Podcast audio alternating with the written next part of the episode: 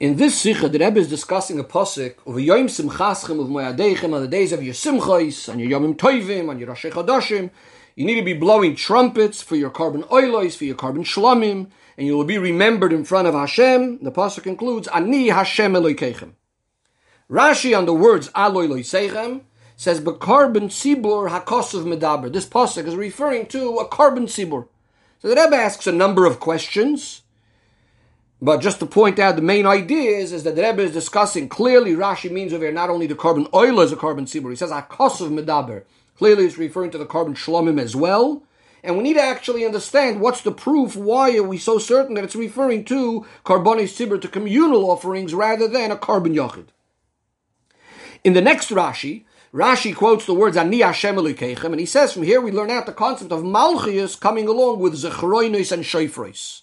Because the Pasuk says Uskatem refers to Shoifrois, Lizikaroin refers to Zechroinois, and Ani Hashem Elikechem refers to Malchius. And here again the Rebbe asks a number of questions, and then uh, just again, just to mention the general ideas, is why is Rashi even telling us which halachis we're learning out from these psukim? Why is it relevant in any way whatsoever? And also, what kind of pirush is this that Ani Hashem refers to Malchios, when seemingly Ani Hashem Elekechem is explained in many places by Rashi himself, it means that Hashem pays reward, He pays for our mitzvahs and so on and so forth. Why does Rashi have to suddenly find a whole different sort of interpretation for Ani Hashem Elekechem? And the Rebbe also asks, when Rashi quotes Ani Hashem Elekechem Zu Malchis, he adds a v'chulu. What exactly is adding with this particular v'chulu?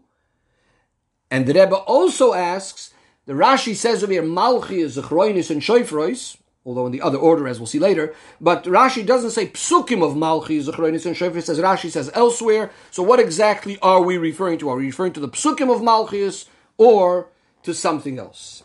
In order to explain this, the Rebbe says, let's first examine the beginning of the pasuk. It says, "Uviyoim simchaschem" in the days of your rejoicing. Rashi doesn't tell us over here what kind of simcha we're talking about. What is what is the pasuk actually referring to? Now we can say it's referring to Yom Tovim because that's the next part of the pasuk. Uvem moyadechem. Yom Tov, as we know, is a day of the samachta b'chagecha, a day of simcha. So what exactly is a Yom Simchaschem referring to? Now the Sifri tells us that it's actually referring to Shabbos. But according to Rashi, that's very difficult to say. We don't find elsewhere that Shabbos should be called a day of Simcha, especially when it's right next to Yom Tov, which is definitely a day of Simcha. So what is it actually referring to? Now you might say that it's referring to a person's private simcha. You have a private simcha, you want to thank Hashem, so this is what you should be doing. But Rashi doesn't allow us to say that either because Rashi told us already it's referring to a karbon sibur. So what is the pasuk referring to? The Rebbe says it must be something so obvious that Rashi doesn't even need to explain it. So the Rebbe says in the previous psukim it was speaking about when you go out to war and you'll blow trumpets, etc., during the war, and you'll be saved from your enemies. And then comes our psukim. Says the Rebbe now it's very, very obvious what we're celebrating, what the day of Simcha is. We're celebrating the victory of the war. We're thanking the Eibushter for the victory of the war. And what the Pasuk is telling us, that there was one inyan of blowing trumpets during the war, but now there's another inyan. Once we won the war and we're bringing karbonis and we're thanking Hashem, once again we're blowing trumpets. Now we could also understand why Rashi told us before that it's referring to the the pasuk is referring to karbonis tzibur because clearly that's what these psukim are referring to. We're going out to war. It's not an individual going out to war. It's Klal Yisrael going out to war. So these are karbonis tzibur. Both the oila and the shlomim are karbonis tzibur that the people are bringing in order to thank the Eibushter. Says the Rebbe. Now we can also understand what the meaning of Ani Hashem is and why Rashi doesn't say just simply that Hashem is paying you good reward because the good reward that was said already in the previous pasuk. We're going to blow trumpets by the war, and Hashem is going to pay us. They'll be saved from the enemies. So what's the pasuk saying now? Therefore, Rashi comes along and tells us, Ani Hashem is teaching us a halacha. What's the halacha that it's teaching us? Different to what we would have thought originally, that is just teaching us that we need to do Malchi, Zechroinus, and Shoifreis, on Rosh Hashanah, for example. Well, Rashi is saying to something else. What Rashi is saying is that whenever you have a concept of shofros and zechroinos, like in our psukim. You blew shofar and you were remembered in front of Hashem. Along with that needs to come the inyan of Malchius. So you blew shofar, you remembered in front of Hashem. Now you also need to be acknowledging Hashem's malucha, that Hashem is melech. And this will be true in this case, and this will be true in any case, whether it's Rosh Hashanah or otherwise. And that's why Rashi doesn't speak about psukim of Malchi, Zechronis, and Shofris. Rashi is telling us a general idea that when you have the blowing of Shofar being remembered in front of Hashem, there also needs to be the concept of um, Malchius of Hashem, of remembering that Hashem is Melech. Says the Rebbe, one might ask, Rashi goes in the order over here of Shofrois, and then Zechroinos, and then Malchius. But it's clearly different to the order that we have in our davening. Now, of course, it's based on our pasuk. With skatim, you're going to blow shofar and be remembered, etc. But why we have a different order in our davening or Rosh Hashanah?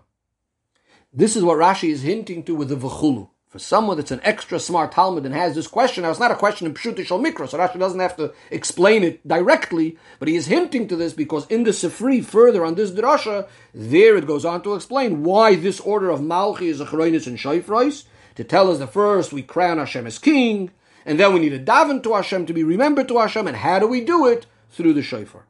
And this is why Rashi does hint it, although he doesn't actually say it explicitly. Says the Rebbe, we could also explain the order specifically of the pasuk, as well as the way we do it. According to Chassidus and according to Kabbalah, these three levels of shofros, zechroinis, and malchis correspond to the sefiros. Shofris has a connection to the sphere of Bina, Zechroinus has a connection to the Midois of Atzilus, Chesed, Gvura, etc. Malchius is the level of Malchus. The Rebbe says, so in the Pasuk, when we're going in the order of Torah, Torah is Mulmaila Torah is given from above down to us. The order in Torah starts from the highest, from Bina down to the Midois, down to Malchus. However, the order when we are davening, doing our Mulmata we go in the reverse order. First Malchus, and then Zechroinus, and then Shofars. The Rebbe then goes on to explain the avoid, this in all Navoid Ruchnis. The Pasuk is telling us when you're going to go out to war, who is the war? Of course, the war is with the Sahara. And the main time we have a war with the Sahara is in the time of davening. The Pasuk tells us, we need to go out there and blowing in the trumpets. The Rebbe says in Avoid this Adam, this is the avoid of a leiv nishbar v'nitka, of a broken heart, of being feeling bottled and subdued to Hashem, begging Hashem to have mercy on us, to have compassion on us, to save us and through that we will be helped from Hashem and be saved from our enemies. Person might think, okay, that's in the beginning of Avodah, when I'm having a big fight with my Yetzirah. Maybe that's when I need to have this sort of feeling of bitul and achna, of being subdued and so on. However, once I won my war, and I'm now involved in my avodas Hashem with a geschmack, and I'm enjoying it, and I have the full um, understanding of it, etc. Maybe now I don't need the bittel anymore. Says the pasuk of Yom Simchaschem, even after you won the war and you're rejoicing and celebrating. Once again, you need to have uskatim, you need to have the blowing of those trumpets, the blowing of the trumpets with your karbonos, and and which is again the, this avoida of feeling that level of bittul of feeling subdued. Furthermore, the Rebbe says the pasuk first says aloy loy and then val zivche shalmeichem. What's the idea? Karbon oil is all burnt to Hashem. In Avodah Adam, this is the idea when a person is completely being bottled, completely giving himself over, and everything of his to Hashem. Only then comes a karbon shalom, meaning that then you can start after the bittul, you can now start getting your own understanding and feelings involved, similar to a karbon shlomim, where there's also benefit. The owners also have some benefit and eat part of the karbon shlomim. In a more general way, the Rebbe says, a karbon oil is similar to the avoid of tefillah, where the person is completely dedicated to Hashem, all given over. The karbon shlomim is when he's also involved in his own personal things during the day of kol ma'asechel Hashem shemayim b'chol de'eu. And again, the pasuk is telling us first needs the karbon the karbon oil and then the karbon shlomim. You don't do these things before davening. First, you need to dedicate yourself completely to the Eibushter, and then you could get the whole world also closer to the Eibushter through your avodah. Rashi also tells us karbon sibur akosum medaber. What's Rashi teaching us over here? That even when you're involved in your avoid and your greatest level of bittul to Hashem, you never do it on your own. You always need to include yourself with the tzibur, and in that way, your tefillah is accepted to Hashem.